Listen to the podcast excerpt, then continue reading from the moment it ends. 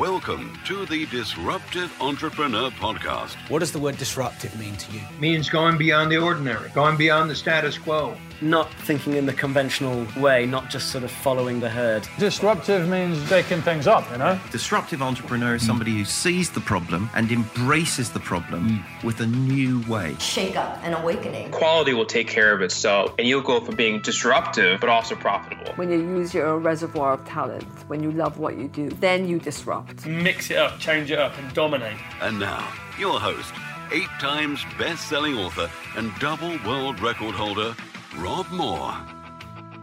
Hi, it's Rob now. My wife taught me a very valuable, simple, hard lesson about people. Now, this is an experimental episode. This could go wildly wrong, and I very much could say a load of things that I shouldn't have even opened my mouth about. So, um, yeah, I'm just letting you know that. Over the last two or three months, uh, I've been, I've got myself into a pretty overwhelmed state. Now, um, it's all of my doing. Uh, if you're really busy, spinning so many plates, maybe sometimes you feel like you're doing a lot of things, but not many of them very well. And then that affects areas of your life, like sometimes you spit at people, or sometimes you don't have time for people, you know, or you just can't get down any road quick enough because you're doing so many things, then you'll definitely be able to relate to this. And um, you know, I write a lot of content on getting rid of overwhelm and you know having clear focus and juggling different income streams. And one of the reasons I'm able to write a lot of that content is because that's something I struggle with and sort of solve. And then it gets messy, and you get clarity, and then chaos, and then clarity, and then chaos. You know, like I'm one of the most experienced people in the world on retirement because I've retired about 15 times. Like, my dad's probably better at giving up smoking than anybody else on the planet because he's given up smoking about 25 times and started again 24 times. So, um, I'm this. I need to give you the context for this, so do stay with me. So, uh, I'm writing my next book. It's what my 14th book, I think. And when I write a book, uh, I tend to create quite a lot of chaos around me. Um, because when you write a book, you have to block the whole world off. Uh, and it's a deep dive, it's a long time to write a book. So, you know, I've been writing it since maybe the second or third week of August. Um, so I've been writing this about seven weeks.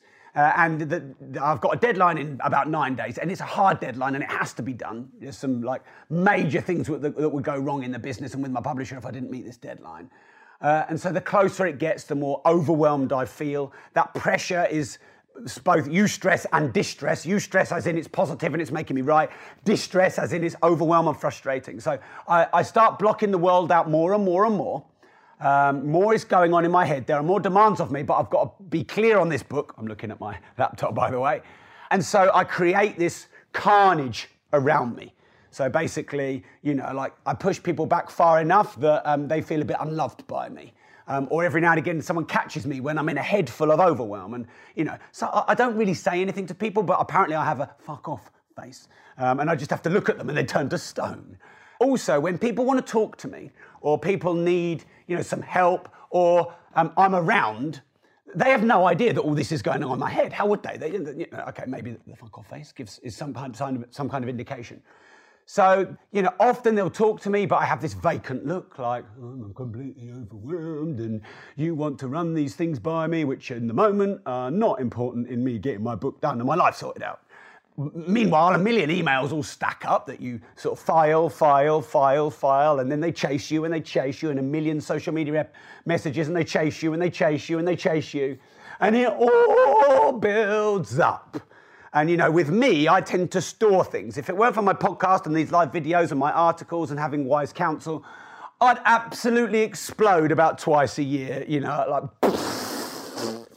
Um, so, in doing this, in being through this experience in life, which by the way, it's, it's not a bad thing, you know, like we, we have to get things done that are important, and we all get overwhelmed, and there's a certain level of workload and managing different income streams and tasks and partnerships and people and your family and your business and your money where you just you just can't cope anymore um, or it's too much now of course i wrote a book called life leverage so i should know more than most how to leverage stuff out um, and I do, and that's why I only get myself in this uh, situation twice a year instead of twice a week or twice a day, like a lot of people do. But every now and again, it all just gets a bit too much. Uh, and even the leverage, I haven't got time, or I don't feel like I've got time to do. My head gets a bit fuzzy. So um, I've had feedback from a couple of people, three or four people pretty close to me, that basically when they've talked to me, I have not looked like I've been interested in the slightest. So, like, you know, they might have been talking to a stone wall. Um, and of course, I've wanted to say, well, what you are talking to me about is not of interest to me. You are talking absolute drivel at me when I have got a book to write and five courses in a row to run, and I've got to manage the turnover of, of 15 to 20 million pound of a business and, you know, and all this kind of stuff. And I talked to my wife about this because I had a bit of an argument with someone really close to me. We actually cleared the air. Sometimes my family catch me and I'm. And um, uh, my wife basically said to me, Well, you know, you, you've just got to show that you're interested uh, and let them talk and listen to them. And I said, But there's so many things going on in my head. It's not that I'm not interested in what they've got to say because of course I'm interested in my friends and my family and you know my team. I'm, I'm, of course I'm interested, but when you've got a million things in your brain, it's really hard to be interested in that in the moment when you've got your really important tasks going on. So I don't think I've pretended very well um, to be interested and connected with some people around me. And I said to my wife, I said, I find it really hard because I'm a heart on my sleeve kind of guy so, you know, if someone is sort of encroaching my time or, you know, wants to dump their stuff on me, um, and in that moment I've got more important priorities, I can't pretend that, um, you know, I'm really interested and, uh, you know, like sit there and, and do all the, uh, oh, yeah, wow, and oh, wow, and oh, yeah, yeah. And I tell you what, I'll stop my really busy life for 45 minutes so you can bitch and moan to me about something that's just completely irrelevant. I find it really hard to pretend. And so I think sometimes people catch me at the wrong time, uh, and then they're like, well, Rob doesn't listen and Rob's not interested. And um, my wife said to me, you don't have to pretend, you just have to be interested in people. Uh, and, and that really switched something and untied the knots in my brain. Because I felt like a fraud sitting and listening to people who are telling me the same stuff over and over, who've caught me in the, the, the wrong time, which is fine and not their fault and not my fault either. I shouldn't beat myself up about this because I actually really like people and I want to show interest. And the fact that I'm pausing my busy stuff to even take the time to listen to them, even if my face is completely. That's, that's kindness on my part. So I'm not beating myself up about this. It's just circumstance. Uh, and I'm thinking I've got to try and pretend better to be interested or to take the time. And I explained to Gemma, my wife, it's not that I'm not interested, it's that I've got too many other things stuffed in my brain. You know, like you put more information in a computer that's cluttered and a million windows open, it just words gets hotter and hotter. And that's what my brain does. And I need to empty stuff out before I can give people my attention. Which, of course, is what being present, you know, and a presence of a presence of mind and being present in the moment is about not thinking about the past and the guilt and the shame and the baggage, and not being focused on the future, the fear, the anxiety, and what I've got to do and what's stressing me out. Um, and, and I think if you're going to choose to be in a moment, you can choose to be in a moment, and that's what I've got to work on. But where my struggle was, was I felt like I had to pretend to be present and interested and listen in the moment because I felt like a fraud because I felt like that wasn't like how I was feeling. So my wife said, You don't have to pretend, you just have to sit, smile, tilt, tilt your head like this. And the way she did it, sit, smile, tilt, tilt your head, was sort of like a combination of grace and beauty and completely patronizing me all at the same time. But she was 100% right. And I said, How do you do it? Because my wife is a brilliant listener. My wife can sit there and listen to you for hours, even if she has zero interest in what you do. Uh, I've taken her for dinner plenty of times with a lot of my friends who she doesn't know, and, and you, would think that she's their best friend. She's absolutely fantastic at that.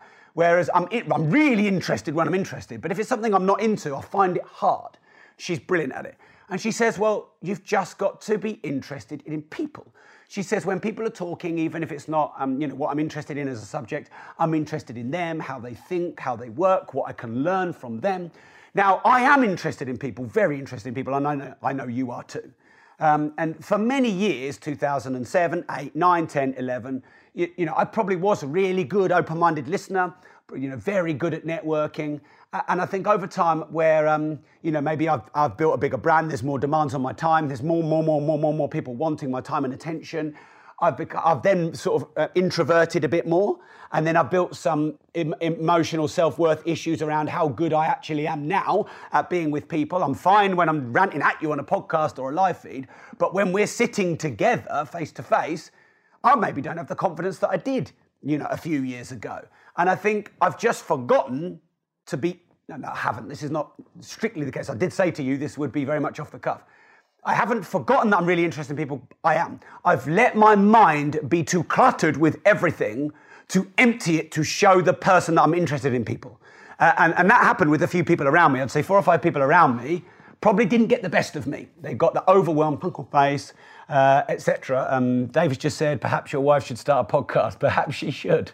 Um, yeah, she wouldn't want to come on my podcast or do a podcast. So let me summarize this, and I needed to give you some context. No matter how busy or overwhelmed or uninterested you are in what's going on with people around you who are important, who are your partners, your staff, your children, your husband, your wife, if you care about people, you can empty your brain and stay present in the moment.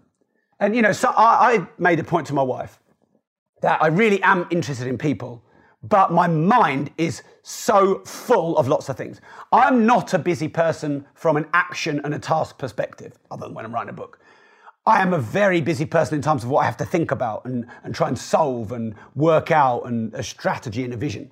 So I, I, I don't run around very busy, but my mind, oh man, turning that off, that is not the easiest thing for me to do.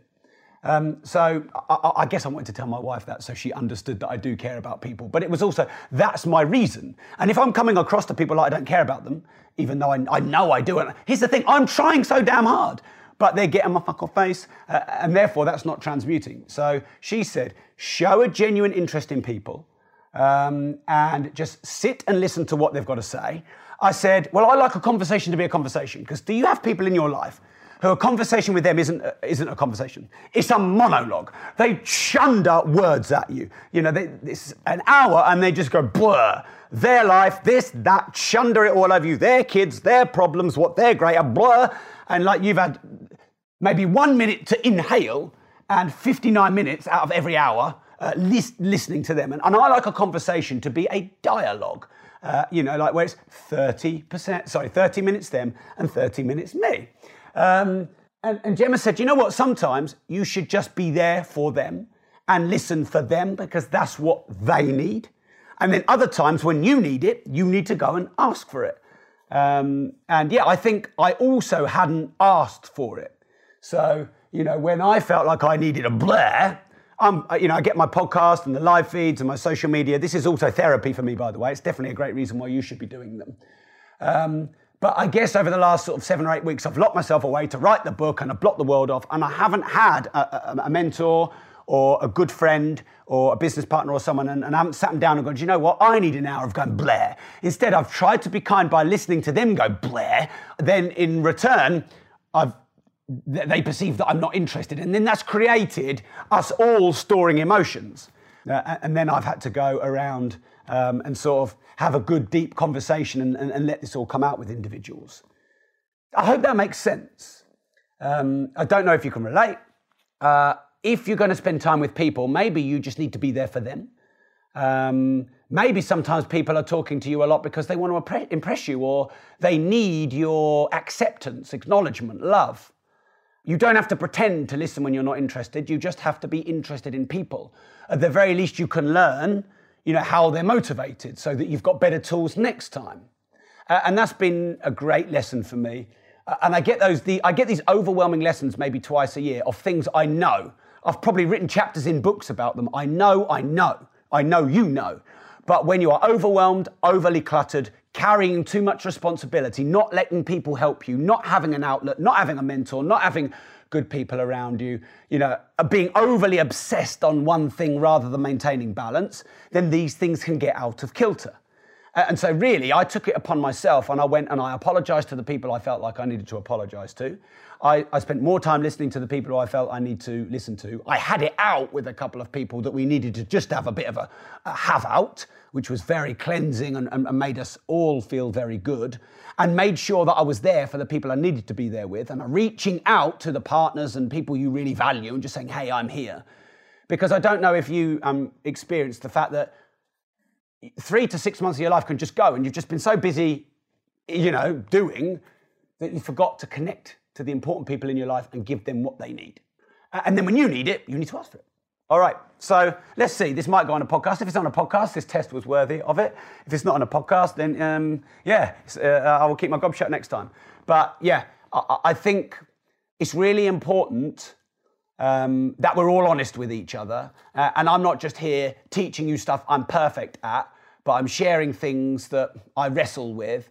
It's okay to admit that the thing that you were good at six months ago, you messed up today. It's okay for me to say, look, there's a couple of areas on things I've written about, which I have done pretty well. In this moment in time, you know, I'm not doing as good as I could. And by the way, me running the podcast and, and being able to exchange this information with you and doing the live feed and seeing all of your comments and your hearts and your thumbs uh, and everything else, um, you know, that's a really great thing for me. And that makes me want to then go back and serve you more and give more to you, which creates this virtuous cycle. So thanks for tuning in. Thanks for letting me get that off my chest. Hopefully, you got some value from it. And remember, if you don't risk anything, you risk everything.